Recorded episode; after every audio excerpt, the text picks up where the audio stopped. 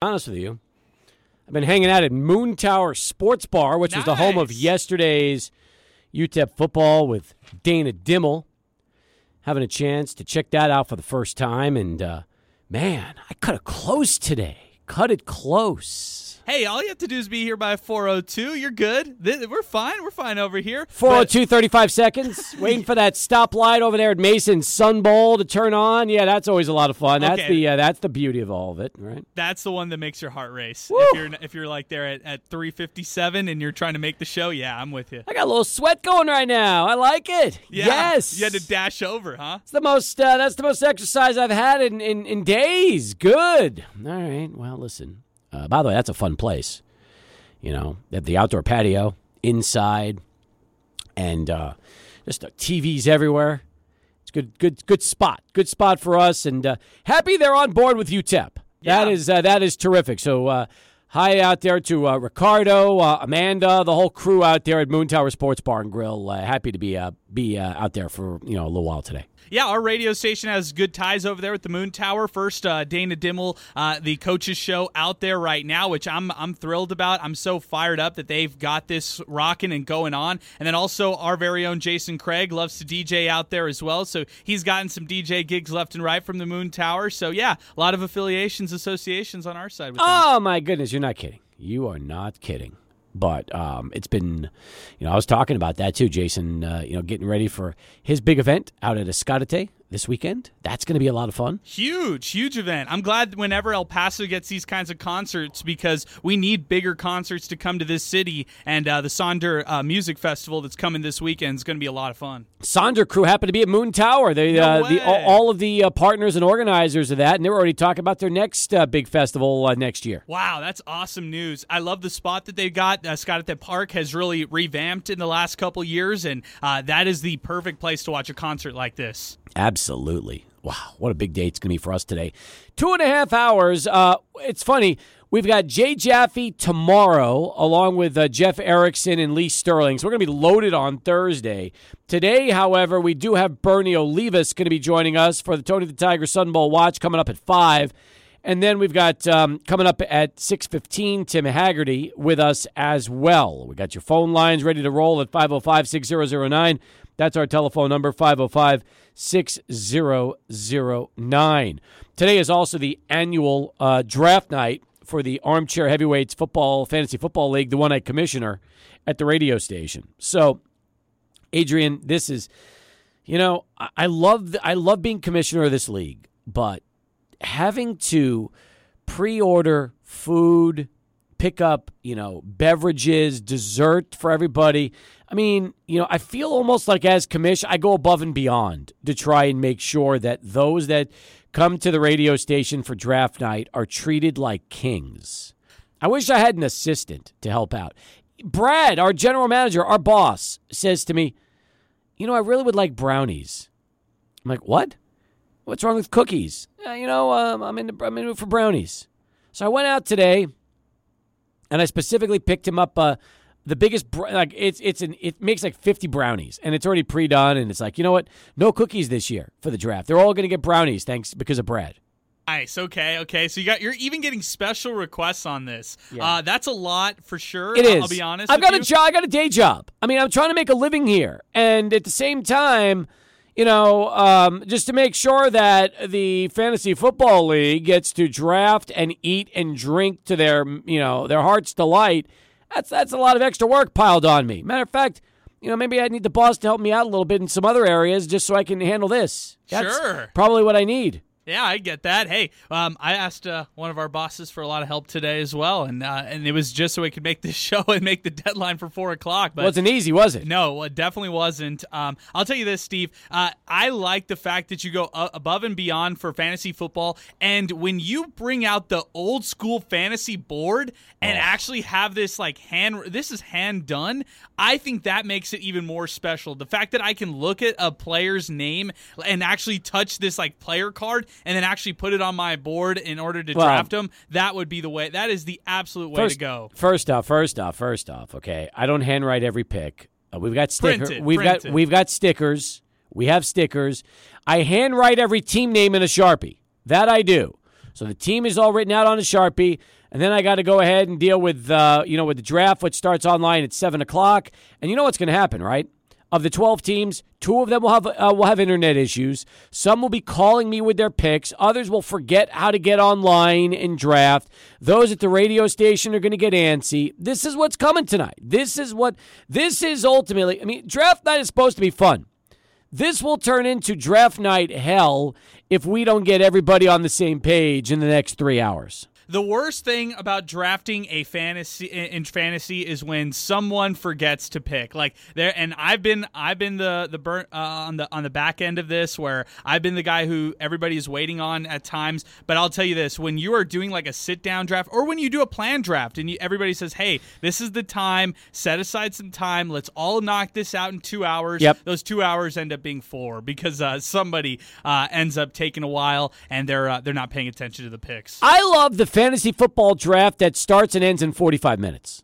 You've had some like that? Oh, yeah. Absolutely, I've had those. You better believe it. Timed online picks, and everybody gets it in, and they don't screw around, and it's not a huge roster, and we get done in less than an hour. That to me is the ultimate right there. I've never had a fantasy draft last less than an hour. I've never. So I would love to be a part of something. I would actually join more fantasy leagues if I would be a part of those kinds of drafts. Put a family league together. Get all your uh, get all your relatives together. Have them do an online draft. Don't charge. Make it a free league, and then you'll find that you'll get in and out in forty five minutes. Okay, I like that. Thirty second draft picks or something like that. Since everybody's together, I, I like these uh, this idea. Even right if here. it's a two minute pick, nobody takes their allotted time. They all they all just get done fast. They just make a pick and they're done, in and out, just like that. That's efficient right there. I appreciate when somebody does uh, NFL drafts like this for fantasy. I'm happy. I'm uh, I'm ready to go though. It's going to be a good day today. Good show.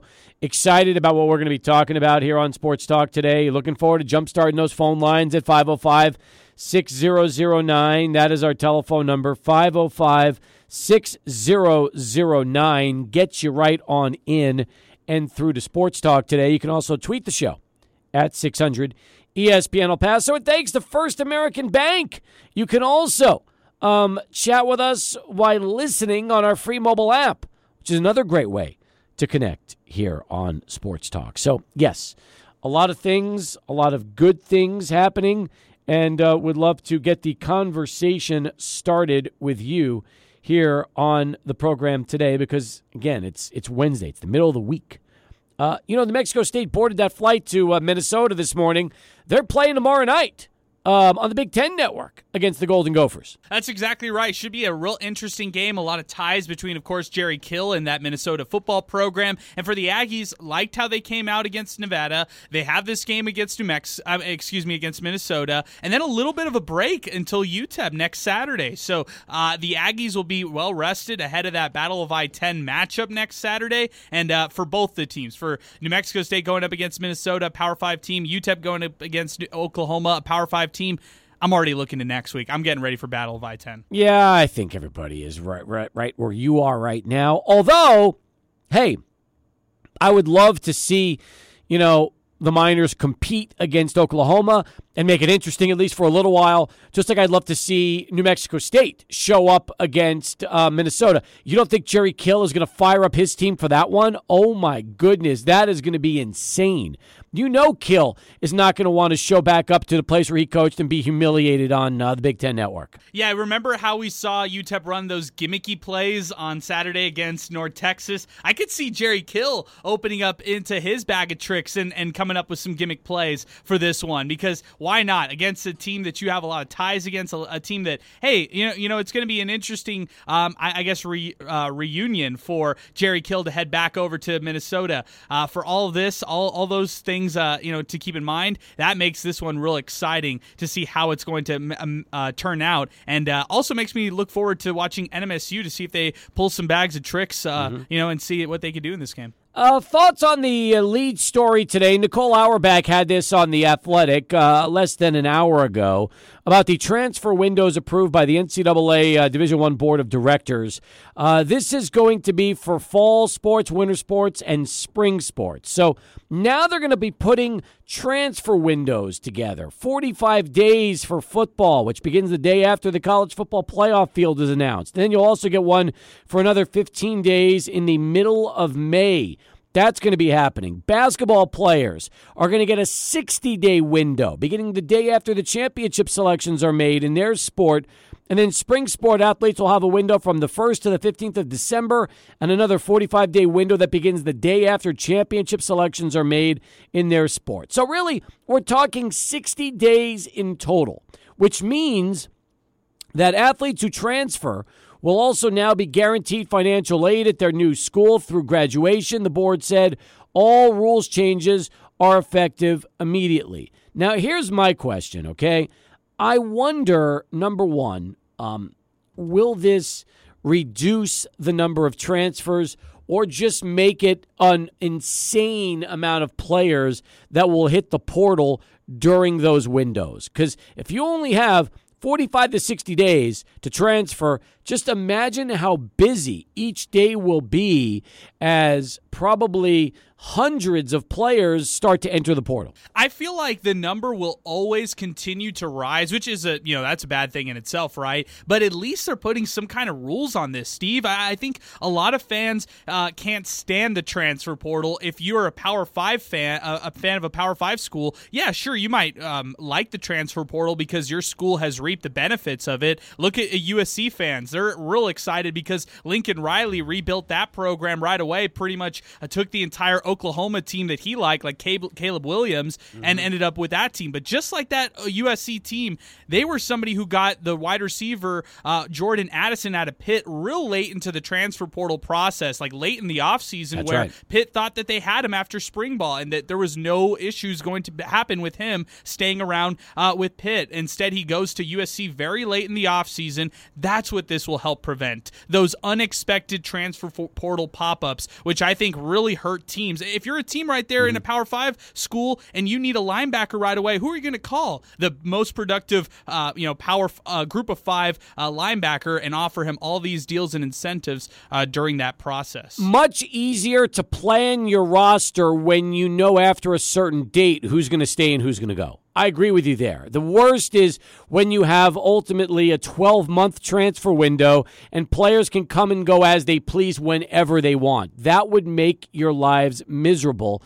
And at least you won't see that here now as far as transfers go. What I'm interested in, though, is if, if somebody, let's just say, is, is wanting to transfer during the season what happens then? Do they just wait until the season is over and they have to stick it out? How do they how do they do that? What happens then? Yeah, great question. I was wondering about that too. Apparently, according to this new rule, um, there will be exceptions that the NCAA can continue to monitor, like these waiver exceptions that could go through uh, within all these different players. So let's say you're a team where your coach gets fired in the middle of the season, and you think, well, why am I going to finish out this year? I'm going to enter the transfer portal. So that that can still happen under this rule right there. There's also windows for athletes uh, for exception who have experienced changes or have had athletics financial aid reduced, canceled, or not renewed. So let's say you're a scholarship player who is not going to be a scholarship player next year. We see this a lot in basketball. That's another re- uh, another way that a, a, transfer player can leave the, the school kind of e- yep. in the middle of a season or something like that. I'm with you on that one. Anyway, um, we've got a lot in store for you on the show today. All right, 16 past the hour. If you want to talk about the transfer portal, you want to talk about UTEP, Oklahoma, NMSU, Minnesota, baseball, NBA. How about what the Knicks did yesterday? By uh, giving the contract to RJ Barrett – they've essentially eliminated trying to get Donovan Mitchell unless the two teams completely rework the trade package. Knicks got tired of Danny Ainge and finally decided, you know what? We're not going to do this anymore. And I was more I was more shocked when I heard that RJ Barrett was part of the centerpiece and Ainge didn't get enough draft picks in return. That to me is insanity. Um, you look, and I think he was trying to hold the Knicks hostage, and the Knicks said, "You know what? We'd love Donovan Mitchell, but we're not going to just forfeit our entire franchise for this guy. Yeah, it's not worth it for No. Donovan Mitchell. He's somebody who has proven in the early rounds of the playoffs that he could be a knockdown scorer and stuff like that, but he has some problems on defense. That's where I have question marks for Donovan Mitchell. I'm not ready to mortgage my entire franchise for Donovan Mitchell, and I just signed Jalen Brunson if I was the New York Knicks right there. I'll put Jalen Brunson and RJ Barrett together, and I'll wait for the next superstar who's disgruntled, or just wait out this process with Donovan Mitchell. Utah will get desperate, and they'll they'll be ready to trade. Hey, if Danny Ainge really turned down um, R.J. Barrett, Evan Fournier, and five number one picks, including two unprotected uh, for Donovan Mitchell, he's out of his mind. That's a huge haul right there that he could have capitalized on for Utah. That's just uh, if he if he did that, it's totally irresponsible. Anyways, we got a lot of topics to talk about, a lot of different things happening on the program today. 18 pass, good to have you with us. Let's get it started right. Phone lines open as we head to Charlie 1 and get our first traffic update of our Wednesday commute. Uh, Charlie, how are we looking today?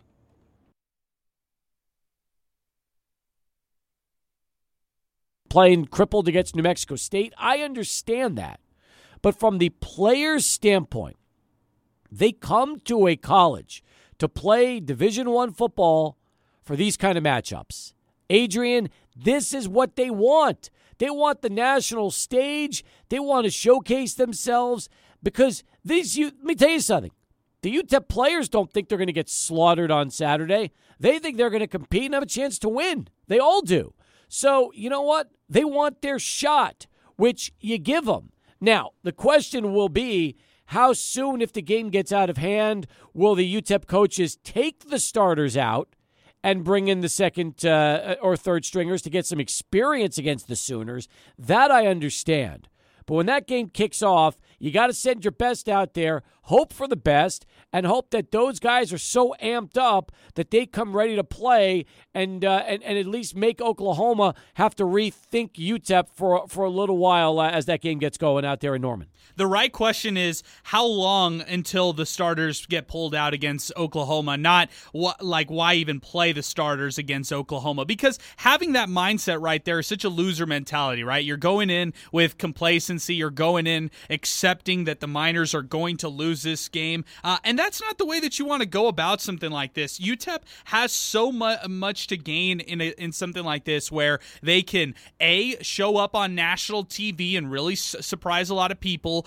B, it's great for recruiting because you get to tell all these prospects, "Hey, tune on uh, Fox. We're going to be on national television." And C, like you said earlier, and, and to preface everything, some of these guys will never get a chance to play a ranked team and a top 10 team like this again. Praise Amaewhule, Gavin Hardison. You look at some of the seniors across the team, like Jadrian Taylor. This is their time, Ronald Awat. This is their time to go up against uh, a, a powerhouse right here in Oklahoma and at least show up what they could do. And, and if they don't uh, come out of the plane, then it's going to reflect on national television and it's going to be embarrassing. No one wants to see that. Exactly. And people play college football for this. This is the reason. This is what they want. They want to go in there and make an impression. Okay? They're not worried about getting hurt. They're worried about getting in there, uh, thumping somebody, and having you know the rest of the college football world say, "Wow, look at what UTEP's doing." Remember, this is national television, national TV on on uh, on Fox, and that's what a lot of these uh, football players are. Or that's their mindset going into Saturday's game. Think about a highly regarded group of five team, like a Boise State, like a BYU. Those teams go into Power Five uh, school, like uh, you know, environments, expecting to make it a great game and expecting to try to upset those teams. Why can't UTEP turn into a program like that and flip the script and, and really change that narrative to s- show that they're out there and they want to compete against the best teams out there? Why that that's the point where UTEP is trying to get to. Let's go to Ryan as we start the program off today. Um, again, 505 6009 here on Sports Talk. Uh, Ryan, welcome aboard. Thanks for leading us off. Uh, first up, how are you? It's good to talk to you, my friend. I'm doing great. Just uh, heading back out to El Paso after some rehearsals, heading back to Tucson. Um, but you Hey, I- were uh, wait, I thought playing- you were. I thought you were supposed to stop by the show. Well, yeah, next uh, next couple weeks. Okay, okay, all right, that's fine. Yeah, That's I mean fine. the sh- the shows. You know, the shows. Uh, when's the show there? The 18th. So the week before, I'll be in town. We'll All make right. that happen. Uh, fair enough. By the way, uh, Ryan, uh, I, I'm happy you're you're back with us. And uh, again, this is uh, Little Kings uh, Ryan Rosoff who's calling us on the program right now, and I've already given you the invite, so you know the radio station is yours when you're ready for it. So uh, we're looking forward to having you uh, in the studio. Just bring a guitar and uh, play some music for us, in addition to talking some sports. Definitely can do all of those things. I uh, Good. you were playing Rush as your as your bed music leading in, so I figured I'd probably give you a call. That was my uh, you, it's like you sent up the beacon, Steve. So here I am. Um, Thank I you. wanted to talk a little bit, a little bit of college, a little bit of NFL, maybe a little Major League Baseball. Try and snap it all in, so uh, I don't suck up your entire hour. But first of all, obviously was super disappointed watching from afar. Um, as the results were rolling in um, on GameCast on ESPN, watching the UTEP game, I just, uh, you know, I had uh, good advice that plus one and a half was uh, was a good number to take, Steve. I don't know, uh, I don't know where I got that information, but uh, suffice to say, it was not good information. No, Um, it wasn't. It wasn't. But that same individual that told you to take it probably said jump on the 31 for Oklahoma, right? He, I, I didn't actually get that far into Oh, it. I didn't okay. get that piece of information, but uh, you know, yeah, it's neither here nor there. I'm looking forward to uh, University of Arizona, which is my other alma mater. They've uh, they're kicking off in San Diego State this weekend, and obviously we pilfered uh, a nice player from you guys, and and actually things are looking up. We know we only won one game out there in Tucson last year, so. Uh, got a quarterback finally, which was certainly the big problem, one of the big problems last year. Um, you know, we got Jayden de Laura from Washington State, who Yep. was uh, who had an excellent season in the Pac-10, and Noah Fifita was also one of the recruits out there. So uh, I don't know how much you follow the U of A through your brothers or whatever, but uh, certainly things are looking better in year two for Jedd Fisch, and uh, that's nice to have a member of the tribe as one as one of the coaches. Uh, you know, one of the, one of as the head coach. So uh, you know, looking for a, looking for a better season than than just one win this year for sure. I'm interested to see if Arizona winds up in the Big 12 in a couple years. You know, I think it's certainly going to be a package deal with Arizona State. I think also it's going to, you know, a large part uh, it's going to depend on what happens with Washington and Oregon. Certainly, Mhm. you know, there's been a lot, a lot of talk about the Big Ten sucking those two guys up, and and I know uh, I was up in Seattle uh, actually visiting family when all that was kind of going down with SC and UCLA, and and I think Washington's a little bit concerned about what's going to happen, you know, in general. So I think if you see Oregon and Washington make the move to the Big Ten in the next two years, I think you see Arizona State, Arizona, uh, Colorado and also Utah probably make make the move to the Big 12, and and I think that's probably where they'll end up for the foreseeable future. I think that's pretty accurate there. I do. Yeah.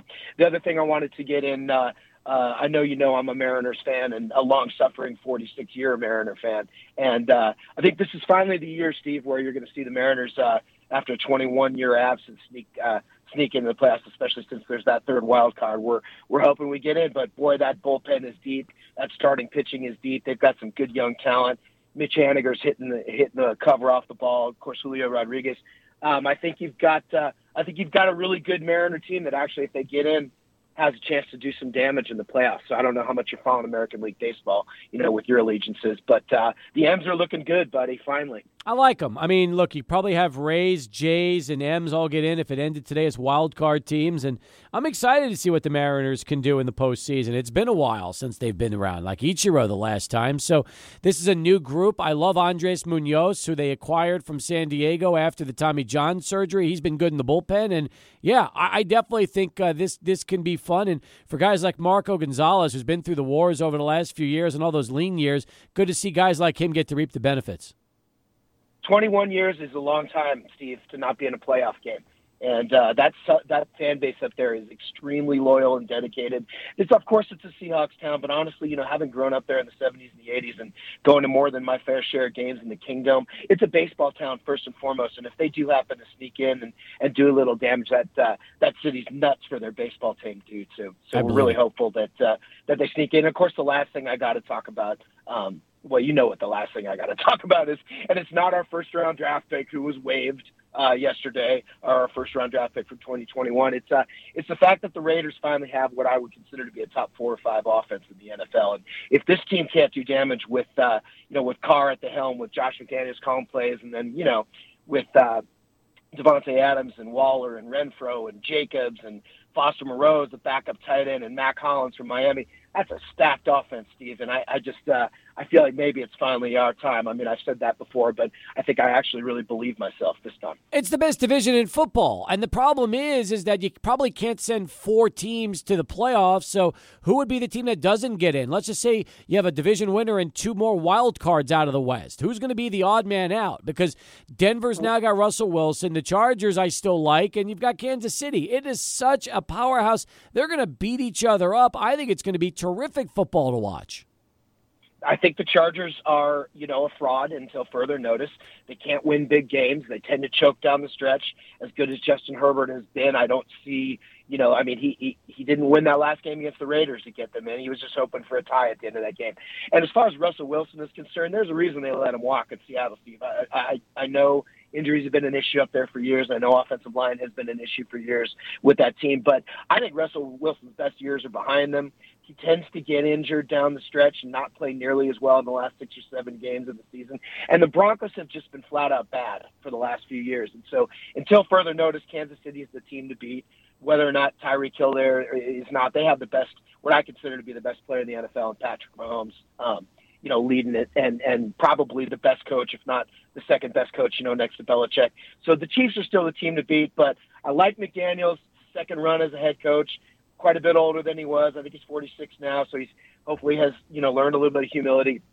Certainly is responsible for a big part of uh, you know five Super Bowls that they won in New England as a play caller there, and you know hopefully he and Carr can find some of the synergy that you know that was missing with Gruden and and lead that offense to the playoffs. And who knows, you know in the AFC, uh, you know you get into the you get into the dance in the AFC and and anything can happen. And God forbid we should get a home game up in Vegas. That would be, you know, be absolute insanity. So hope springs eternal. I saw your. I think your Jets picked up Alex Leatherwood. Good luck with him. Hopefully, uh, hopefully you guys can develop him into a backup guard or something like that. Because he's certainly not going to be anything more than that. The uh, Bears picked up Leatherwood, not the Jets. Oh, the, the Bears. Bears. Okay, so, so, yes. the, so the Jets avoided Yes. avoided the poison. Yes, they avoided. that. That's exactly. They avoided the poison. Listen, good job. You got everything in. I was impressed. Uh, come back and see me in studio next time you're in town, and appreciate the call as always, Ryan. Good to hear from you.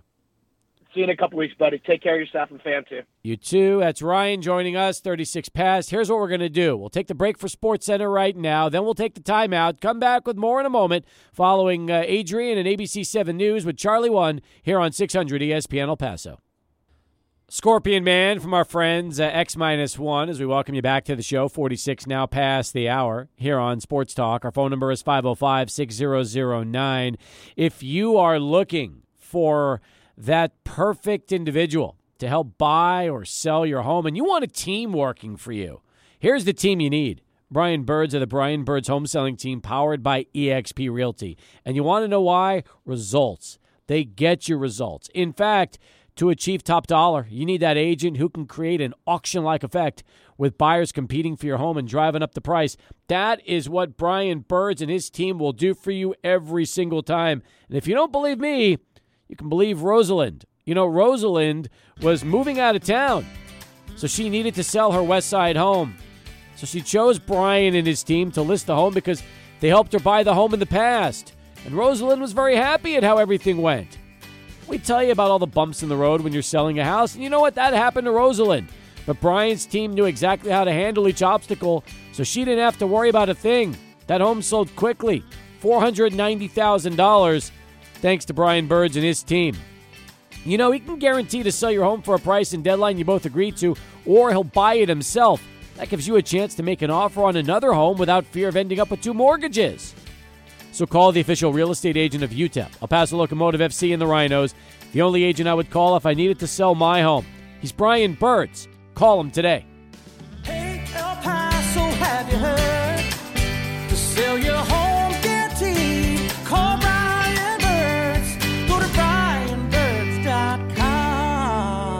That phone number 751 1500. You can also Google Brian Burds B U R D S and start packing. He might have. That could be where it. Uh, that could be where it is. Little King. They're getting ready for their 25th anniversary show, and uh, Ryan's going to come in and uh, play some songs for us. He's a big, big sports fan, longtime friend of mine and friend of the station. We've we've played his music as our intros before, so he's uh, he's good, and we're excited about having him back when he comes into town in a couple of weeks before he gets ready to uh, to have his big his big 25th anniversary show. We need to have him back in the rotation, Steve. That's that's what I'm hearing right now. I gotta find that song we used to play years ago from Ryan. I'll, I'll look for it. I'll see if we can find it. It was a good, it was a rocking song, man. Nice. Okay. So we, we only play good tunes, though. We, we look, we have good taste, right? We do. We have great taste here on Sports Talk when it comes to uh, comes to music, and that's important because you have to have great taste. Otherwise, uh, what you know, it's it wouldn't work. So yeah, you got to have that. Hey, speaking of great taste.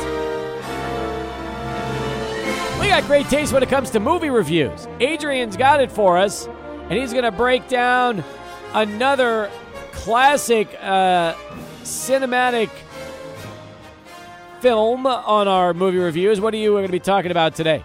This is a fun one, Steve. On the lines of Clint Eastwood, Every Which Way But Loose. Oh, one of the greats. You know what, Steve? I, real quick, before I jump into this, I was so surprised to see how many people hated this film, and I loved it. I loved it. I really did. I Uh, was a kid when this movie came out, and I thought it was the funniest thing ever. But then again, when you see an orangutan punching people out as a kid, you think that's the funniest thing you've ever seen. I'm, I'm with you. Uh, Philo, he's a truck driver, and he's living with his orangutan named Clyde. Orville is his brother, and Philo is a hustler in bare knuckle fighting. Now, Steve, we need more bare knuckle fighting movies. We've only had this one and Fight Club. I think those are the only two that I could think of off the top of the head. Can you think of any others? No, that could be it. Um, that could be it. Tank Murdoch is the legend that everybody talks about, and some compare him to Philo. Well, Philo falls for Lynn, who's a country singer. Uh, they have a good relationship to start things off, but then she and the camper that she had at the trailer park disappear. So what Philo thinks, well, let's let's go over to Denver, where she uh, is actually from. Well, Phi- Philo fights these uh, biker gang members from the Black Widows. One of my favorite scene is they're in the diner they're showing him his tattoo, and and uh, the brother Orville is just keep keeps saying like wise things, like you see this. The, one of the Black Widow guys says, "You see this," and he says, "What a tattoo." Too and so he's just he's just going back and forth with them left and right. Uh, then they have uh, little altercations with uh, the cop Putnam, um, Black Widow gang. They chase after Philo, and of course. Um, he keeps earning money by booking fights left and right. So he's getting change uh, here and there, getting cash because he keeps winning these fights. Again, bare knuckle fighter. Um, his brother Orville finds love in a woman named Echo. She helps them demand money when one money when one guy was trying to hold on to the money after a fight. Well, throughout this film, they find out that Lynn, you know, Lynn and Philo aren't really meant to be. Uh, Lynn, in fact, uh, just wanted Philo for a little bit. She just liked him kind of for a cup of tea, and uh, that was it. She she didn't want a serious relationship with Philo. He was taking it to a whole other level, and I think he was a little bummed out for uh, with this at the end. So he ends up learning that Tank Murdoch, who is based in Denver in that area, is ready to retire after one more good fight. Well, Orville makes the arrangement. Philo faces his nemesis, and during this fight, the crowd who is pro Murdoch begins to insult Murdoch at the end. And Philo uh, was supposed to be the next guy. Philo lets his guard down kind of on purpose. Murdoch then ends up getting that clear shot, knocks him out for the count. Murdoch, who has gotten all the crowds, you know, they they, they respect him at that point, and I think that was the the big key at the end. Uh, so all's well that ends well in that one. Uh, not necessarily a uh, happy happy ending, but it's a it's a good ending, and I love Clyde throughout this film. The orangutan is fantastic. In fact, Steve, this one this one is uh, hilarious. So, according to the book, Clint Eastwood's Hollywood Loner. Eastwood called Clyde the orangutan one of the most a- natural actors he ever worked with, but you had to get to know him on the first take because his boredom level was very limited. Ah, interesting. So yeah, first take was key. Manis the orangutan, who played, of course, Clyde, once got upset and grabbed Clint Eastwood while he was driving the truck. The ape's trainers were able to calm Manis down by speaking to him over the two-way radio. So how about that? Wow. So they had these like cues that would actually calm Manis down. That's so interesting. all the ima- all the truck driving, all those scenes were legit. can you imagine though you're driving and the orangutan takes over the wheel? That'd be scary. That would be very scary. Yeah. In fact, um, this one, I, I said it earlier and I'll say it again. This one did not do well um, as far as critics. Everybody hated this one when it first came out. However, when you adjust this one for inflation, this is the biggest hit of Clint Eastwood's career. Wow. This is the first movie ever to earn 10 million or more in its opening weekend. Interesting. How many bananas you give it? Oh, I'm giving this one a lot of bananas because of Clyde. So, uh, 8 out of 10 bananas for me, every which way but loose. Uh, sorry to the haters. I liked it. Me too. So I'm happy you reviewed that. Good for you. And if you've never seen Any Which Way But Loose, you need to check that. 1978, for those of you wondering. All right. Hour one in the books. When we come back, Bernie Olivas, Tony the Tiger, Sun Bowl Watch. It's coming up next. 600 ESPN El Paso. That means, yep, our Tony the Tiger Sun Bowl Watch. By the way, uh, they, we've got. Uh, I'm so excited. We got Bernie back with us uh, for another go round. This is going to be fun this week. We are ramped up, ready to go. This will be our first week actually of our uh, Chick Fil A Tony the Tiger Sun Bowl Select 'em contest, which is free to play. By the way, it's sunbowl.org. You can do that. 13 weekly winners will win uh, a pair of 2022 Tony the Tiger Sun Bowl tickets and automatically advance to championship week, where they predict the winners of each of the college football conference championship games. The contestant with the most points will win two premium section tickets to the 2022 Tony the Tiger Sun Bowl, one parking pass, plus additional items from Chick fil A. So uh, you got uh, some terrific stuff. I'm just excited about having the contest back and, and ready to rock today, Bernie. spent a lot of time making my selections today. We got to, you know, we've got this thing going, and I'm going to, I'm to win it this year. Oh, wow, We you're calling your never, shot. We have never, none of us, not three of us, No, never. have never come close. Well, we we've come close. We- yeah, we've come been close. Nine listen, of 10, right? I think I've once tied for the win. I just lost the tie break, but I've been I have tied the winner, and I'm usually uh, when I'm good, I'm usually like one off. So the winner's either going to go ten out of ten, and I'll go nine out of ten, or the winner goes nine and I go eight or something like that. But I mean, you've been close before, haven't you? You know what they say about number two? That's the first loser. Boy. Tough growing, this is tough growing up in the. Olivas household. You it. imagine That's exactly you finished second. Uh, sorry, kiddo, uh, you're the first loser. Go back, uh, go back and try it again. That'd be tough, man. No, it's it's a lot of fun. Yeah, we've come close. You know, we've come close, but uh, we have never never hit never hit the jackpot. I know we haven't. And just let everybody know, obviously we are ineligible for the prizes, but we Speak want, for yourself. I win wanna win. No, no, no, no, no. But we, but, but we got to win it. One of us has Yeah. to win it. And now we we had that. I mean, new- ineligible. I play every week. I play every week, and I've spent some time. Well, you making my work for Tony the. Tiger Sun Bowl. I know. You're that's the why I can't executive director. We don't. We just host the show with you. We're good.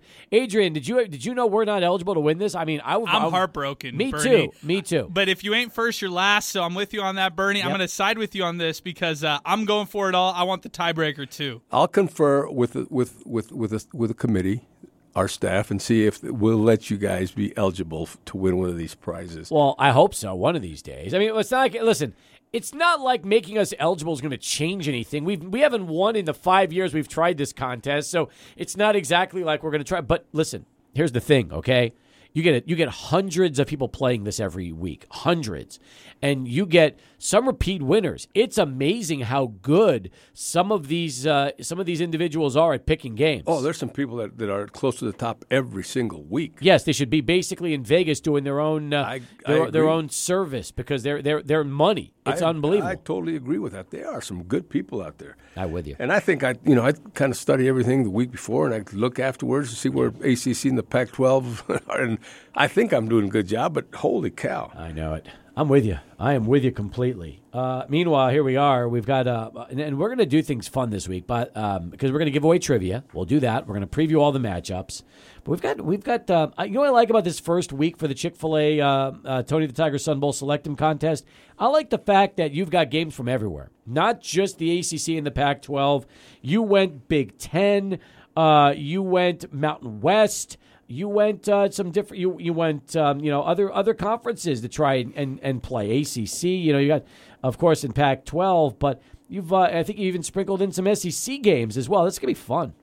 Well, like I said, not everybody, not everybody is playing this week, and we know we like to stay with the Pac-12 and the, with the Pac-12 and the ACC, but uh, they're having a lot of you know non-conference games, so that's where we went with some. We went some with some good ones this year. You know, we'd, we'd try to get five Pac-12 teams, five ACC teams. 'cause There you go.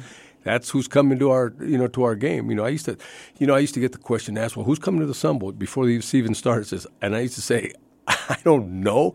I can tell you one thing, though. It's going to be a, a Pac-12 against an ACC team, and now I can't even say that because last year we didn't get an ACC team. That's But- exactly right. but uh, but no, we'll, we we will have a Pac-12 and ACC team this year. We're looking forward to two good conferences and uh, some pretty good football teams. We had two games played last week in the ACC. Florida State beat Duquesne forty-seven to seven, and then also uh, North Carolina beat uh, Florida A and M fifty-six to twenty-four. So Pretty those were the two games. Yes, Pretty abso- predictable. Absolutely agree with you. Although Florida A and M gave a nice little fight in that game. Believe it or not, that was. 35-24 going into the fourth quarter Absolutely. before North Carolina scored 21 uh, uh, straight to, to wrap that That's one up. right. Jay Pritchard, our marketing director, and I were talking about that. That uh, you know they, they stayed with them They for did. a long, long time. Yeah, I was impressed with uh, Florida A and M in that one, hanging tough, and you know, and then the final score, obviously, uh, you know, it doesn't. It's not indicative of how close that game is. I think that's the kind of performance the Miners are hoping for. Uh, fans for for the Oklahoma game this week, they want to see UTEP hanging around for two, three quarters and and be within striking distance, no matter what the final score is, so that your your team can get out there and compete. You know, and I think they can. You know, they, this last week, unfortunately, they lost, but you know they had chances. They could have jumped out to a large, to to a big lead, and, and just couldn't put the ball across the goal line. And then and then North Texas kind of kind of took over. But I think if they had scored early when they had the opportunity, I think it would have been a totally different outcome. So um, you know, hopefully they'll fix those mistakes and then and, you know give the Sooners all they can all they can handle. What was it like for you seeing the Sun Bowl full? Uh, since you see it normally for the Sun Bowl game itself, the Tony the Tiger Sun Bowl, but we haven't seen it for a long time for UTEP. Oh, it was great to see that. Uh, and I, I, as I stated, I hope you know we we start the season with a with a uh, sold out Sun Bowl and end the season with a Sun Bowl with a sold out Sun Bowl. It looked awesome, uh, and it was unfortunate that it was delayed, you know, because of the lightning. But Yep. you know that you- safety safety first. But uh, it was still a tremendous crowd, and they were into it. And again, you know, our, our miners had a, had a good opportunity to, to jump out ahead and to make a couple of mistakes, and uh, and, and couldn't pull it off. But I, I I I think I was pretty impressed. I was too. Um, and, and, you know, the crowd I thought was great. They were in it. It started making me think about something. Okay, and you would have a better answer to this than me. Has the Tony the Tiger Sun Bowl football game ever in its history been played at night? Not that I can remember. You know, for a long time, all of college football was played, you know, on, on in the day, in Sunday Mm-hmm. afternoon. And ever since I've been going, you know, I've been, I've gone to a lot of Tony the Tiger Sun Bowls. You know, I'm I've been around for a- for a while. Yes, and you I- have. It's every one of them has been in the in you know in the day. And a lot of the reasons, you know, it can get pretty chilly in December. It in the, in the evening, and uh, so playing at at, at noon. Uh, I think it's the best for everybody involved. Oh. I'm not going to disagree, but I just started wondering, like, I, I said, you know what? All these years, 80 something games, have we ever had a night game before? I don't believe so. I guess the first three games were played at uh, El Paso High School, Mm-hmm. and then from uh, 39 to 62, they were played at Kit Field. That's right. And then in 63 to the present, and now it's played in the, in, in the current Sun Bowl Stadium. And I don't believe any of them have ever been at night. Uh, plus, with the CBS contract uh, and primetime programming uh, in the month of December, like we always see, no matter what day it is, it would be so difficult to move this to a night game, even if CBS wanted it, just because of, as you said, the weather conditions, the history, the tradition, and it's the Sun Bowl. It'd be weird having something called the Sun Bowl Not being played uh, at night. You might as well just call it the Moon Bowl. Good point. Very, very good point. Even though there's been some games that where we've had snow in the snow at the Sun Bowl. Yep, that's- call it- that's true. And I've been asked, is this the Sun Bowl or the Snow Bowl? But yeah, it's uh, it's always been it's always been played during the day. I always feel bad for Miami. Doesn't it seem that whenever Miami makes the trip, the weather always is just completely miserable winter weather? Well, you know they've been here, you know, two and a half times, That's right. and the first two times we had snow. This last year they were supposed to be here, and they didn't bring us snow, but they brought us rain, even even when they weren't here. So I, think they would have made it to El Paso. I think that rain might have turned into snow. I So could have seen that. so we, so yeah, they've they, they've had the bad luck. Of course, we do that because most of those players that are from Miami had never seen a snowflake. Mm-hmm. So when they come, you know, we want to you know show them what snow looks like. Bernie, uh, we're going to play the Pick'em game coming up in our second segment, but I want to give somebody a chance to win a pair of tickets right now to the Tony the Tiger Sun Bowl game on December 30th, and you've got a good trivia question today. Oh, I love it. I really do. And like I said, for two tickets to the Tony the Tiger Sun Bowl played on December 30th this year now, not the 31st. Here's a good trivia question here. It says the name name two quarterbacks who currently play in the NFL on the same team and also played in the Tony the Tiger Sun Bowl football game. Name those players and the schools they played for. Oh, I like that. I like that a lot. So they're playing on the same NFL team now, but they both played in this game. So we want their names and the teams they played for here. And like I said, they did not play on the same team at the, at the Sun Bowl game, but they're playing on the same team in the NFL right now. and they didn't play in the same game either, correct? So they just Correct. played. They played in this game, is what you're saying. Correct. All right. I give you. An, I can give you another clue. Nah, no more clues. All That's right. enough hints. All right, uh, 915 505 6009. That phone number again is 505 6009. Get you right on in and through to the program. I appreciate you trying to throw more clues out there, but we've got enough of those. I think So that's good. I think that, that was you know that's pretty good. Uh, it's not impossible. Yeah. It's not. It's not a softball thrown up there, but it's not impossible either. Somebody's going to get it. Somebody's going to get it right. Absolutely. And lines are already starting to fill in with people guessing. And then as soon as we get a correct answer, Adrian will give me the thumbs up sign, and I'll let everybody know that we the uh, don't call in anymore because we do have the right answer, which is possibly uh, sooner rather than later. Who knows? So. Uh, again, if you think you know the answer to the trivia quiz that Adri- uh, that uh, Bernie just threw out there, call us. Five, oh, we got a winner. Just like that. Second call in. 505 6009. Whoa. How I- about that? I didn't think it was a softball, but somebody knows their football. And I didn't even want you to give out another trivia, another clue. I thought, you know what, that's enough. Somebody nailed it just like that. That's that's impressive, Bernie. Who was that? Well, we're gonna get the name of the winner in just a moment and find out who that was. I'm again, I'm a little blown away because I thought for sure that this question would have lasted into the break, but instead, no. Adrian's already pulled down the winner's information. And uh, let's let's first give out the answer. Let people know what we were looking for. Because again, I thought this was a pretty challenging question. Why don't you let everybody know? So did I. The question was name two quarterbacks who are currently playing in the NFL on the same team who also played in the Tony the Tiger Sun Bowl. Name the players and the schools they played for.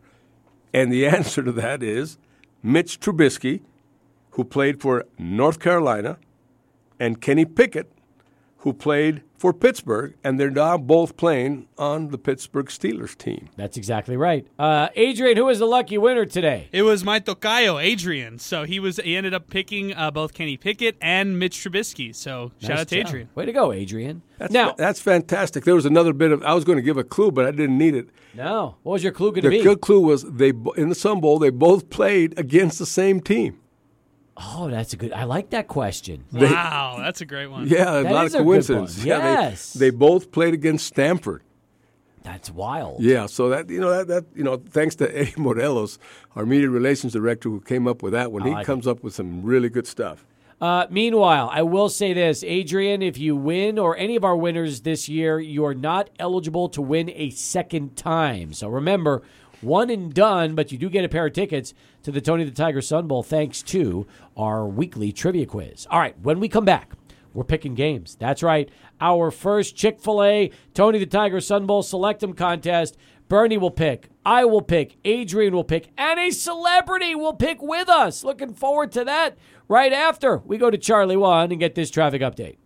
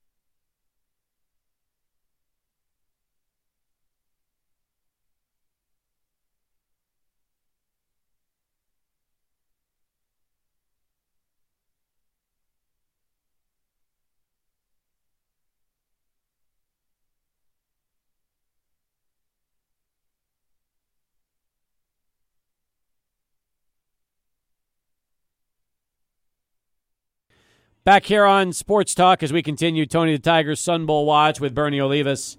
Congratulations to Adrian, who won our trivia quiz. Very impressive. And again, if you win, you're not eligible to come back and, and do it again. But you're already in. You got you got tickets just like that. Pick them up at the radio station, Adrian. Good for you. We got all those tickets ready, and uh, you can pick up the certificate and then redeem those at uh, the Sun Bowl ticket office. By the way, how does the redemption go? Do you, uh, when you redeem them at the Sun Bowl office now, are you able to get your tickets, or are do, do are they not printed yet, Bernie? How does that work? They're they're not printed yet, uh, and I think there is a date on the certificate that tells you when you know when you can pick them up. Okay, good. Uh, still working on you know on the graphics, and you know Jay, like I said, uh, Jay Pritchett's working on the graphics, and we'll have them printed up pretty soon. Excellent. And uh, but yeah, but they uh, there's there's a date there's a date on the certificate when you can pick them up. All right, good. Let's get right now to our uh, Chick fil A Tony the Tiger Sun Bowl Select 'em contest. And the way this is going to work is uh, today is the first, this is the first week of the contest. But the good news is, is that every week we will have a celebrity to pick games with the three of us. And Bernie, uh, if somebody out there is able to outpick the celebrity, uh, they're going to win, aren't they? Absolutely, thanks to Joy and Anthony Martinez at the Chick Fil A on Airway and Edgemere, they will provide the winner if they beat the celebrity picker. An, ex- an extra an extra bonus with a uh, family pack of uh, Chick Fil A food, so uh, so there's more than just tickets on the line nowadays with our celebrity picker. Oh, good. Now, who will our first celebrity picker be uh, for today? Well, I think it was only appropriate that our first celebrity picker be Tony the Tiger. The Tony the Tiger? The Tony the Tiger. They're great. I love it. I think it's perfect, and I think it's uh, fitting that we get to pick against Tony the Tiger for the first uh, ever, uh, you know, for the, the first celebrity of the Chick fil A Tony the Tiger Sun Bowl Select 'em contest. This is the way to go. It's all up at uh, sunbowl.org. All right, so I'll give you the games, straight up picks, no spreads, and then uh, we'll offer up our selections, and then we'll offer up, uh, you'll offer up Tony's pick, right? 'Cause, I Yeah, mean- and of course Tony Tony cannot speak, so I will No. be speaking for him. Uh, and uh, but he has made his selections, and I have them ready. I like that. So Tony has made his picks, but we, we know we can't talk. So at least, uh, other than you know the, the two words that we're used to hearing from Tony, that's about all we can, right? That's it. So, all right, we'll do it justice. Uh, let's get started. Game number one, number seventeen, Pittsburgh at home against West Virginia. Adrian, lead us off. This game was played every year from 1943 to 20, 2011. It features two USC transfers in Slovis, who plays for Pittsburgh, and JT Daniels, who plays for the Mountaineers. I'm going to switch things up. I'm taking West Virginia in this one. Whoa! Coming out of the gate with an upset. Yes. Oh my goodness. I like Pitt and I love Pitt at home and they are 17 for a reason. So I will go the opposite as you and I will go with the Pitt Panthers to win uh, on their home field, Bernie. Coach Narduzzi's a, become a very good friend. Uh, he's, he's at home. Uh, he's going to be play. He's going. They're going to wind up pretty high in, in the ACC this year, and I'm going with Pitt. All right. What about uh, Tony the Tiger? Tony, he has picked Pittsburgh. He has. Hey Tony, what do you think of the Pitt Panthers? They're great. All right, that gets us into game number two, and that will be TCU against Colorado. Now, Horned Frogs are the road team in this one, Colorado at home. Uh, fun because this does have Colorado as the Pac 12 team, TCU in uh, the Big 12. In case you're wondering, just for fun, the spread in this game is TCU minus 13 and a half uh, on the road in Boulder at Folsom Field. All right, Bernie, we'll get it started with you. Who do you like this time? I hate to go against our conferences, but I am going to go with the Horned Frogs. Oh, you're going with your brain, not your heart, is what you're telling me. Got to all right. win. Got to win this thing this year. Yeah, uh, I am also going TCU. Uh, Adrian, what about you? Yeah, I'm TCU as well, so I'm picking the Horned Frogs. Tony, where are you going here? He is looking at also TCU. Oh, he's smart, so that's good. Uh, Tony, have you ever uh, you know been out to Fort Worth? They're great. All right, we know he has. So there we are. We're all in agreement that time, TCU and Colorado. This next game has a chance to be a lot of fun. Number 11, Oregon, visiting Mercedes-Benz Stadium in Atlanta. 1.30 on Saturday. It's an ABC game against the Georgia Bulldogs. Number 11 against number 3. In case you're wondering, uh, Vegas feels like Oregon, despite their ranking, gets zero respect. They're 17 point dogs. However, this is pick 'em straight up against the spread. Um, all right, uh, let's start with Tony the Tiger on this one. Who's he going with, Oregon or Georgia?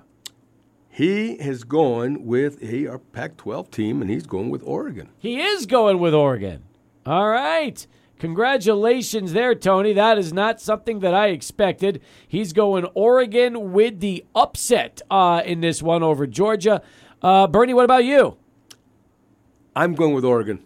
I just Are have you a feeling. really? Wow. Yes, I am going Oregon. I am going Pac-12 here. Wow, that's that's very impressive. And Oregon, listen, they could have a great season this year. There's no doubt about it. But that that's a tough, uh, You tough know, game. they- they have a new coach, which is you know sometimes it takes a while for a team Mm. to get. But I'm still going with them. They got their new coach in, in Dan Lanning, who came from Georgia. Georgia. Interesting. All right. Uh, so he knows something about those. He knows something about those Bulldogs. good the- point. One of the reasons I'm I'm, I'm picking Oregon. Adrian. I'm not a believer in Auburn transfer quarterback Bo Nix. That's the reason why I'm picking Georgia. They've got one of the best defenses you're going to find in all of college, college football. Give me the Bulldogs. I'm also going Georgia. So we're split here. Adrian and, and, and myself go Georgia. Uh, Tony the Tiger and uh, Bernie go Oregon. All right. That leads us to yet another team involving the Pac 12. I'm also interested to see what happens here. Arizona visiting Snapdragon Stadium to go up against uh, San Diego State. God, I love the name Snapdragon Stadium. that is phenomenal. Uh, if you're wondering about the spread, it's minus six by uh, San Diego State at home, minus six. However, we play straight up. So are we going Arizona or San Diego State here? I'll get it started. I'll stay Mountain West. I like the Aztecs to win, uh, although I think Arizona can give them a, a pretty good run for their money. San Diego State always one of the better teams in that conference. I'll go. Uh, I'll, I'll go Aztecs at home. Adrian. I'm going Aztecs at home as well. I think uh, Arizona is still a ways away from getting on the right track, although they had a nice offseason. Give me uh, San Diego State. All right, um, uh, Tony the Tiger. Who are you picking? Tony the Tiger is going with the Aztecs. Oh, he is. All right, so he's staying with us. We're unanimous, which takes us to you, Bernie. You know, and all this talk of this, all the realignment and all the talk about Oregon and Washington and everybody moving, everybody's saying that uh, that if that happens, that the Pac-12 is going to go after San Diego State as one of the teams that are mentioned. I think San Diego wants to show everybody that they are worthy to be in the Power Five conference, and I'm going with San Diego State. So we are all in agreement for San Diego State. Tony, how does that make you feel? They're great. Bottom of the hour as we continue. More picks coming up in a moment, but first, right back to Adrian in this Sports Center update. Adrian, thank you very much. Uh, Bernie Olivas with us right now as we continue on the Tony the Tiger Sun Bowl watch, picking games. Esteban with a very good comment on Twitter at 600 ESPN El Paso. A night Sun Bowl game on the 31st would be a deal breaker for people who want to celebrate New Year's Eve. It's a good point. Very good point, which is probably one of the reasons that uh, we don't have it at, night. And of course, you know, in, in the early days, the game was played on January 1, but it was still played during the day. Mm-hmm. That's exactly right. By the way, that's another thing. How many hungover people would show up to the Sun Bowl on January the 1st if it was like a noon game? People are probably still stumbling out of bed after celebrating the new year, right? Or maybe not just and just going from the from celebration to the stadium. A lot of people. I Oh, know- that's a good point. The party continued. Party that's continues. A, that's a good way to put it. I never thought about it like that. You're 100% right. Uh, meanwhile, here we go. Chick fil A, Tony the Tiger Sun Bowl Select 'em contest. We have already uh, been able to pick our first four games, which takes us to game number five. Let's do it. Number seven, Utah visiting Florida. Uh, Gator Richard really is excited about this one. He is pretty much guaranteed a Florida win. Utah, three point favorites in the swamp. Uh, the seventh ranked team in the country against the Gators. This would be a huge win for Florida and their new head coach if they can get it done. Bernie, um, who, who are you going with to start this off? I think Utah is the cream of the Pac 12 this year, and I am going with Utah. I am too. I'm with you on that one. We're in agreement. Adrian. I would like to take Florida to be different, but I've already picked Utah, and I'm saving my picks. I'm not deviating from them. So All there right. you go. Well, what about Tony? What's Tony the Tiger picking?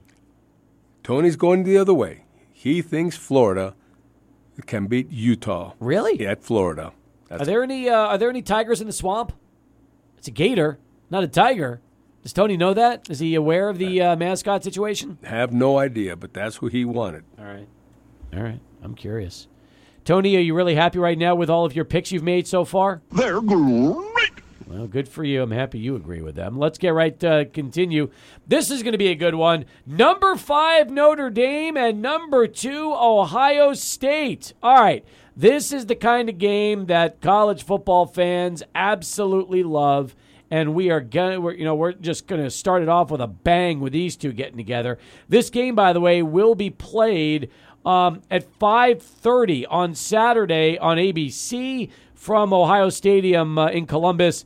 Um, boy, oh boy, you would think that these two teams would have a, a relatively close point spread, considering number five against number two. Not at all. Ohio State, 17 point favorites. The good news is we just pick winners. We don't pick it against the spread. I'll start it off. I'll take Ohio State at home. I don't know what Notre Dame's going to bring us this year, and even if they're competitive, so difficult to win in Columbus. And even if it's week one, I'll take Ohio State. Adrian, up to you.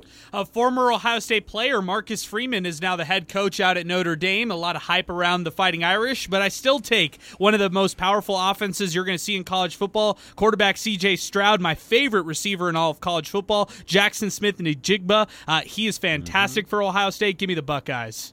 Um, Bernie. A lot of people are predicting Ohio State to be in that national championship game, Yes, they are. and I'm going to stay with. I'm going to go on with them, and I'm taking the Buckeyes. Uh, what about Tony?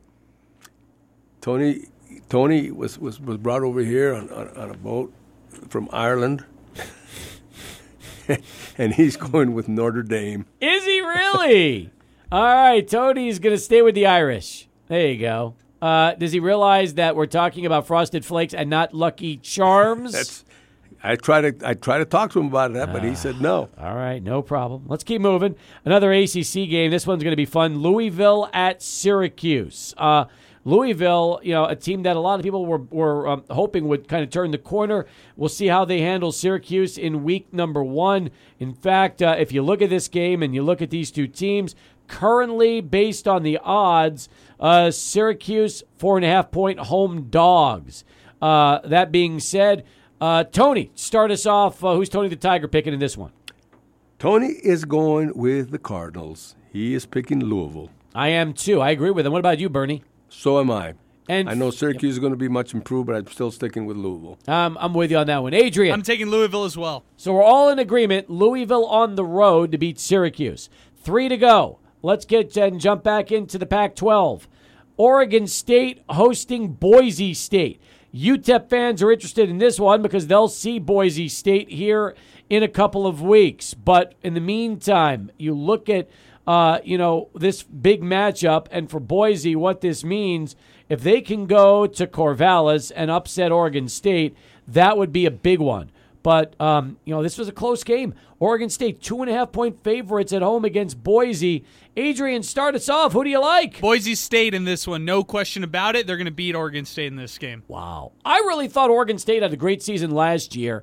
Um, I don't see them having a huge drop off this time around. I will go with the Beavers to hold off the Broncos uh, here in week one, Bernie.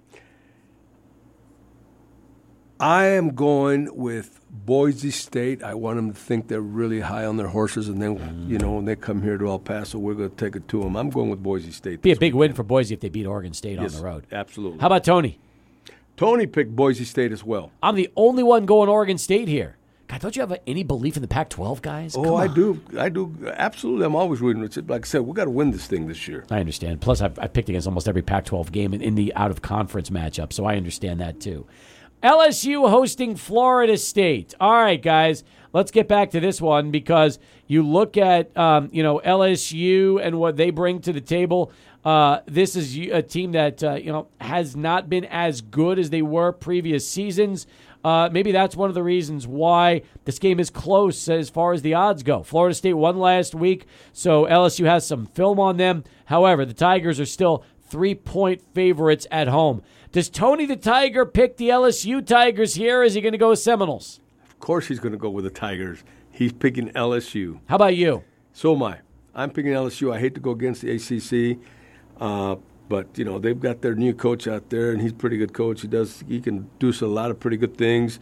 Florida State's going to be one of the better teams up at the ACC again this year, but I think at home LSU. I think it's a tough place for any road team to win. Uh, I'll take LSU also, which brings us to Adrian. I think Brian Kelly developed this uh, Southern accent while he made the transition from Notre Dame to LSU, uh, and he also developed his players. I, I, take LSU in this game. All right, final game of the uh, week. That'll be number four Clemson at Georgia Tech.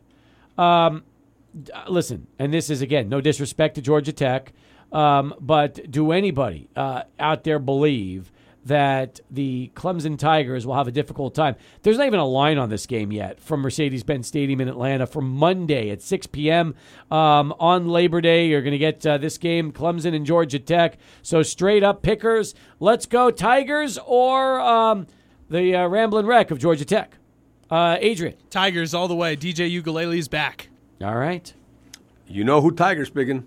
He's going with them Clemson Tigers. There you go. Um, I'm going Clemson too. You? Absolutely. This is an ACC conference game right off the bat. And Georgia Tech, uh, like I said, they have no place else to go but up because they've had a down year last year. But I think a lot of people are still picking Clemson to win the ACC this year. I'm going Clemson. All right, no problem. The Yellow Jackets not getting any love from any of us. Uh, my, our apologies there. Uh, which takes us to the tiebreaker total points scored in the Notre Dame Ohio State game. Uh, Adrian, I'll lead you off. 60. Oh, wow. I went 62. Wow. Bernie. I went 53. Uh, Tony the Tiger. 42. He thinks Oh, it's he going to went be low. a low. He thinks He it's went going to be a low. low scoring game. Man, oh man, that's awesome. Hey, listen, uh, I want to thank Tony the Tiger for joining us. I thought he was terrific on this. Uh, Tony, did you enjoy picking games with us? They're great. We enjoyed having you there too. It was a lot of fun. Uh, Bernie, this was good. And again, somebody's going to uh, have a chance to now outpick uh, Tony. And if they do, they're going to want a very sweet prize uh, from our friends at Chick fil A. Absolutely, and like I said, I, I, I'm, I'm rooting. I'm rooting for our our, our contestants. Uh, sorry, to- Tony. I, I, I hope that uh, we give away a lot of food. Me too. Me too. And I bet you that's what's going to happen. So, um, all right, Bernie, terrific stuff. Enjoy your trip to Norman this weekend. Have a good time out there watching the Sooners, and uh, we'll look forward to seeing you back here next Wednesday on the program. Absolutely, going to go out there watch the Miners is what I'm going to go do. I know you are. Um, will you be in the stands or in the press box? No, I'll be in the stands. Oh, you I'm will? go- I'm going as a fan. Oh, very nice. Going as a fan. Dress it up with UTEP gear. You gonna have uh, what are you gonna do? Tony the Tiger polo, or are you gonna have a UTEP shirt on? I'm gonna have. I'm gonna be wearing orange for sure. All right, good job. I like that. Very nice. You're going to be uh, sticking out in a sea of crimson. Very good. All right, uh, Bernie us, folks, every Wednesday at 5 on the Tony the Tiger Sun Bowl Watch. Come back to wrap up hour number two. Get you ready for uh, some Chihuahuas baseball. It's coming up less than an hour away with Tim Hagerty from the ballpark on UTEP night. Speaking of UTEP, it's 600 ESPN El Paso. Brad Dubois, our station um, I always like to call him our general manager, but he's not. He's our vice president now of of El Paso for Town Square. Um, he was at Specs and saw my wife, and he invited her to our fantasy football draft. Nice. Okay. Okay. Yeah, you know what's great about that? There is no place my wife would n- rather not be than at the fantasy football draft tonight. That'll probably be last on her list of everything. My fiance is not a football fan. Uh, if she was invited to something like this, she'd pr- she'd politely decline. She'd say, "Have a great time." There's one thing my wife likes even less than football fantasy football and fantasy football drafts. And even though uh, there will be uh, keflauta flautas there and uh, other goodies, I don't think that's going to be enough to get her to change her mind. I really don't. I think that as soon as, um, you know, as soon as 7 o'clock hits, uh, she will be um, at the house and uh, waiting for me when I get back uh, about four hours later. That's just the way it's going to be. It's not going to be. She's not going to be waiting around there, Steve. I'm I'm, No. so- I'm sorry about that, and I, I know that you're not surprised one bit. My uh, fiance would do the same. She would not be excited about going to anything fantasy football related or anything football related for that matter. That's a good point. That is a very, very good point. So, anyway, but thank you. Thank you for the invite. Um, Brad, that was very nice of you, but that will never happen. Never, ever happen. All right. Um, we have just about 25 minutes before we get ready for uh, Hags. Uh, and it's UTEP night at the ballpark. I'm super excited about hearing from Tim in just a little bit and get the site, you know, what, what it's like with uh, the big UTEP, um, you know, focus on tonight. I think that's that's great. How about this news? This surprised me today when I heard this news. The 49ers waived Trey Sermon after just one season with the team. He was a third round pick. Everybody thought that he was going to be the guy. And they waived him today to make room for former Browns guard Blake Hance, who they claimed earlier in the day. I did not expect that. But you know what? Elijah Mitchell's been the man. And ultimately, when you look at that running back room, which also has Jeff Wilson, uh, Davis Price, and Jordan Mason, I guess they all decided that's enough and they don't need Trey Sermon. This, I think somebody is going to grab Trey Sermon and he will absolutely have a chance to make it. I don't know, Steve. The word that came out of camp last year was alarming with Sermon. And I think that the optimists thought that uh, the 49ers would ease him into the season as the season progressed, but he was in the same backfield as J.K. Dobbins. I mean, it was them two back at Ohio State. You thought Trey Sermon was going to be the guy. He Yes. Had, he had such a great college career. And when he went to the pros, just nothing panned out for him in San Francisco. Maybe he does need to change the scenery. Maybe he could uh, still land somewhere else. But uh, this is alarming. Under Kyle Shanahan, under such a running back friendly offense, that he's being released after just one year, they must have definitely not seen any kind of upside with him. No, I, I'm surprised, but I wonder there are definitely uh, you know teams out there that immediately look at a pick like this, and I mean, look, the Bears went ahead and, and they took um, the the former Raiders uh, first round pick. Yeah, Alex Leatherwood is somebody who uh, I thought was going to be a reach when uh, the Raiders got him initially, and I was thinking to myself, well, uh, I, I don't know how he's going to pan out. Well, he never panned out, never in training camp, never could really break on, onto the field, and the Bears are going to kind of give him a second chance. But if you're the Chicago Bears, you don't really have anything, so why not take him? That's true. That is true. Anyway, um, let me say this. All I know is right now, uh, there's going to be a lot of names, a lot of guys that are going to be eye openers. People that you don't expect to be waived are going to be waived as teams have to cut down to 53. Yeah, there are a lot of cuts that, um, you know, I guess piqued my interest. David Blough, the the guy who was all over Hard Knocks with the Detroit Lions, he got released today as well. Uh, you also, I, I don't know what's going to happen with uh, uh, the Eagles and what they decided to do, but I was very interested that they are ready to move on from wide receiver Jalen Reagor. I know that wasn't a release necessarily, but they traded him away for a seventh rounder to the Vikings. How about the, the Cowboys did? They cut Cooper Rush, Will Grier, and Ben DiNucci. Yeah, All three right. of them. Yeah, and they think that Will Grier will land somewhere else on waivers, and they think that they'll keep Cooper Rush when it's all said and done on the practice squad. Dak going to be the sole quarterback out there. A little wor- uh, concerning, right, Steve? Because uh, Dak Prescott, he's had an injury history behind him as well. I would be looking to try to upgrade that backup position and not really take that position for granted. There's no excuse for the Cowboys this year. They have to win. I'm kind of interested to see if any veteran quarterbacks get waived, aren't you? I am too, but the one who didn't get waived is uh, Jimmy Garoppolo, who I thought would get waived. Instead, he is the highest paid backup quarterback all across the NFL, and it, com- it makes a weird dynamic for the 49ers quarterback room, right? Because as soon as Trey Lance has a bad game, everybody's going to say, Throw in Jimmy G. At least Jimmy G can get you 10 wins and third in the NFC West, uh, get you all the way to the NFC Championship game. Why not play Jimmy G? I don't like this move one bit, Steve. I, don't, I didn't like the fact that they paid him. No, huh? Well, I mean, I just don't think they're. I don't think they're convinced. I think that's the problem right now. But they, they are everybody's saying Trey Lance is the guy. He's the starting quarterback. He's going to be the it's it's his team. Why would you re-sign Jimmy Garoppolo and give him th- these kinds of incentives and guaranteed money if you uh, if you really thought Trey Lance is the guy? No, I, you know what? I think they jumped the gun, man. I think that's what they did. I think they jumped the gun on Lance. They shouldn't have. They should have. They should have just handed him the, the keys as early as they did. That's the biggest problem right now with San Francisco. I would have left it to be an open quarterback competition since the spring. I would have restructured Jimmy G's deal to not have so much guaranteed money in it, not put a no trade clause. Why did they put the no trade clause in this, Steve? Uh, they could have at least dangled him around as uh, teams got desperate. We all know by week four or five of the NFL season, there are quarterbacks out and uh, you know you know out for a long long amount of time, and so I would think that Jimmy G, G could have been very beneficial to a trade partner down the season. I'm with you on that one. Um, meanwhile, OJ Howard was released today. That's another name that's interesting right now. Yeah, Bills have a lot of great players on their roster. I guess it was tough for them to trim out that that group. I like Dawson Knox, their their original tight end, uh, and I think he's going to be the standout. I think it's more about betting on Knox, maybe uh, looking at that depth chart and seeing other guys that could play at the tight end position, and then moving on from OJ Howard. I've always been a Duke Johnson fan. He was released by the Bills. Good running back who's always been kind of the jack of all trades in the backfield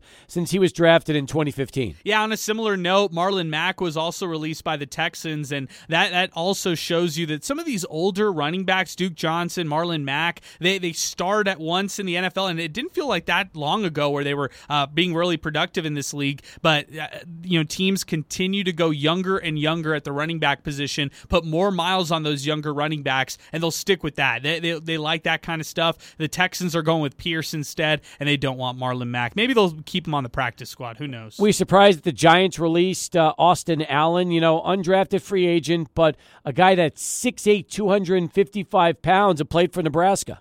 Yeah, this was a little surprising to me. Um, I also know that there's uh, there's a lot of weird things when it comes to, to uh, their quarterback room and all that kind of stuff. So I, I'm not sure about that one. That's a that's a really interesting one. Anyway, you want to talk about it with us? We'd love to hear from you in our final, um, you know, 20 minutes of the show before we bring Hags on here in just a few. 505 6009. That is our telephone number. Caesar Esparza, ouch for the Eagles. Think they're getting CeeDee Lamb, draft Reagor, and pass on Justin Jefferson.